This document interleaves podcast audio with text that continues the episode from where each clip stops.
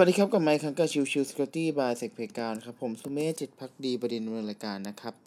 episode นี้เป็น episode ของวันเสาร์ซึ่งคือเรื่องของ Forensic Day นะครับ วันนี้จะต่อเนื่องจากในช่วงของสัปดาห์ที่ผ่านมานะครับ ในเรื่องของสายเอ่อชาร์จดูดเงินนะครับ ซึ่งแน่นอนเป็นเป็นประเด็นที่เกิดการสร้างความงุนงง แล้วก็สร้างความ หวาดกลัวให้กับคนทั่วไป ซึ่งอันนี้จริงพูดจริง ๆ นะครับ ผมบอกตามตรงว่าการที่สื่อออกไปเล่นในหลาย ๆ ที่โดยที่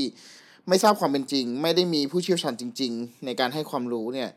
เป็นอะไรที่ทำให้คนหวาดกลัวเป็นไปเป็นผลเสียมากกว่าที่จะเป็นผลประโยชน์นะครับ ถ้ามองจริงแล้วดังนั้นในพาร์ทนี้เอาถ้าพูดจริงเลย คือมันก็เป็นประเด็นที่ยาวนานมากในช่วงสัปดาห์ที่ผ่านมา แล้วก็ล่าสุดครับตัวของทางผู้เสียหายเองก็ได้ยอมรับแล้วว่า สรุปแล้วจริงๆ ไม่ได้เกี่ยวกับเรื่องของสายชาร์จเลยครับ สายชาร์จเนี่ยจริง ๆ แล้วเป็นสายชาร์จที่ปกติของแท้จากกล่องของมือถือเลย แต่ที่เป็นประเด็นและก็ทำให้เขาถูกโจมตีก็คือเรื่องของการติดตั้งแอปหาคู่นะครับจนกระทั่งนำไปสู่เรื่องของการติดตั้งแอปพลิเคชันที่เป็นมาแวร์และทำให้ตัวของเหยื่อนั้นถูกโจมตี ผู้เสียหายถูกโจมตี แล้วก็ถูกขโมยเงินออกไป 1 1 0 0 0 0 บาทนะครับโดยประมาณ นะครับ ซึ่งในจุดนี้เองนะครับในทางของออธนาคารประเทศไทยเองนะครับก็ได้มีการพูดคุยกับทางสมาคมธนาคารไทยนะครับ ตรวจสอบแล้วก็ได้ดำเนินการออกคำชี้แจงในช่วงวันที่ 18 มกราคม 2023 นะครับคือทางแบงก์ชาติเองเขาก็กลัวและก็กังวลครับที่ตัวของอผู้ใช้งานแอปพลิเคชันที่เป็น banking mobile banking นะครับ จะหวาดวิตก ในเรื่องของการที่เกิดเหตุขึ้น แล้วก็กังวลว่าจะถูกโยง แล้วทำให้กลายเป็นมีผลกระทบต่อการใช้งานตัวแอปพลิเคชันที่เป็น mobile banking ต่างๆนะครับดังนั้นเขาก็เลยออกประกาศในประเด็นนี้ออกมานะครับ ซึ่งก็ได้สรุปออกมานะครับว่าตัวของเหตุการณ์ที่เกิดขึ้นนะครับ เป็นเกี่ยวกับเรื่องของผู้เสียหายถูกมิจฉาชีพหลอกลวงให้ติดตั้งแอปพลิเคชันปลอม ที่แฝงเป็นมาแวร์ทำให้มิจฉาชีพล่วงรู้ข้อมูลของการทำธุรกรรมของลูกค้า และควบคุมเครื่องคอมพิวเตอร์เพื่อสวมรอยทำธุรกรรมแทนจากระยะไกล เพื่อเพื่อโอนเงินออกจากบัญชี โดยอาจเลือกการทำธุรกรรมในช่วงเวลาที่ผู้เสียหายได้ใช้งานโทรศัพท์ ปัจจุบันมิจฉาชีพเองมีวิธีหลอกลวงหลายรูปแบบ อาทิ SMS หลอกลวง แก๊งคอลเซ็นเตอร์และแอปพลิเคชันให้สินเชื่อปลอมเป็นต้น และมีการปรับเปลี่ยนอย่างต่อเนื่อง โดยล่าสุดมีการหลอกลวงให้ติดตั้งแอปพลิเคชันปลอมที่เป็นแอปพลิเคชันที่แฝงด้วยมาแวร์ ซึ่ง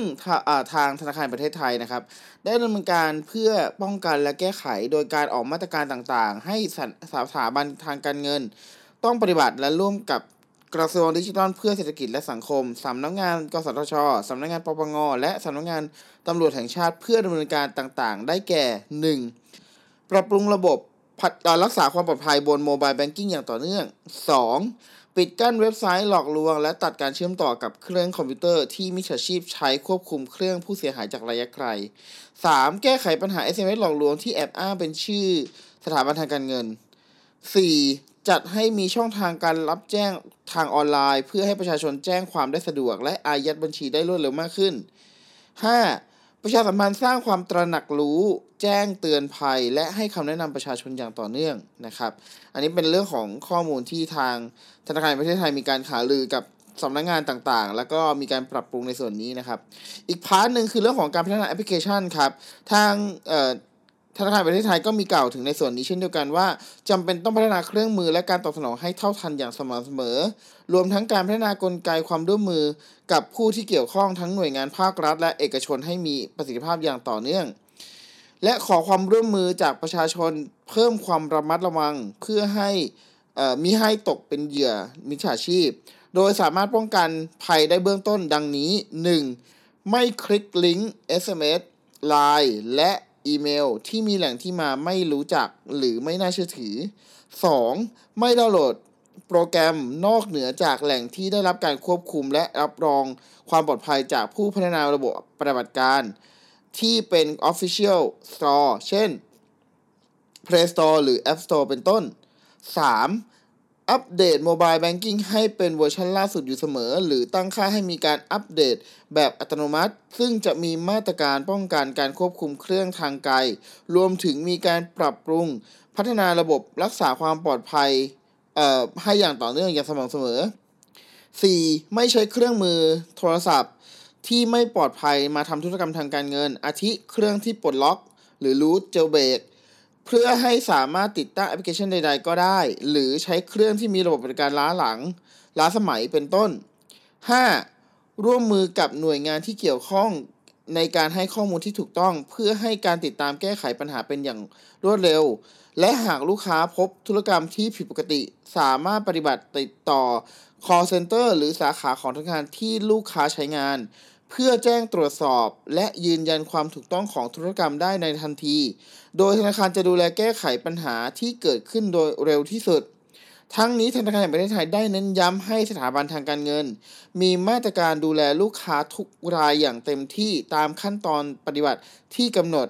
ซึ่งหากได้ตรวจสอบและพิสูจน์ว่าลูกค้าไม่มีส่วนเกี่ยวข้องในการให้ข้อมูลส่วนตัว สถาบันทางการเงินต้องรีบดำเนินการพิจารณาช่วยเหลือ และดูแลความเสียหายของลูกค้าโดยเร็วภายใน 5 วันนะครับ อันนี้เป็นการประกาศของทางธนาคารประเทศไทยนะครับ อันนี้คือผมตัดมาบางส่วนแล้วก็พูดถึงในบางพาร์ทด้วยนะครับ ดังนั้นหากใครที่อยากจะได้ตัวเต็ม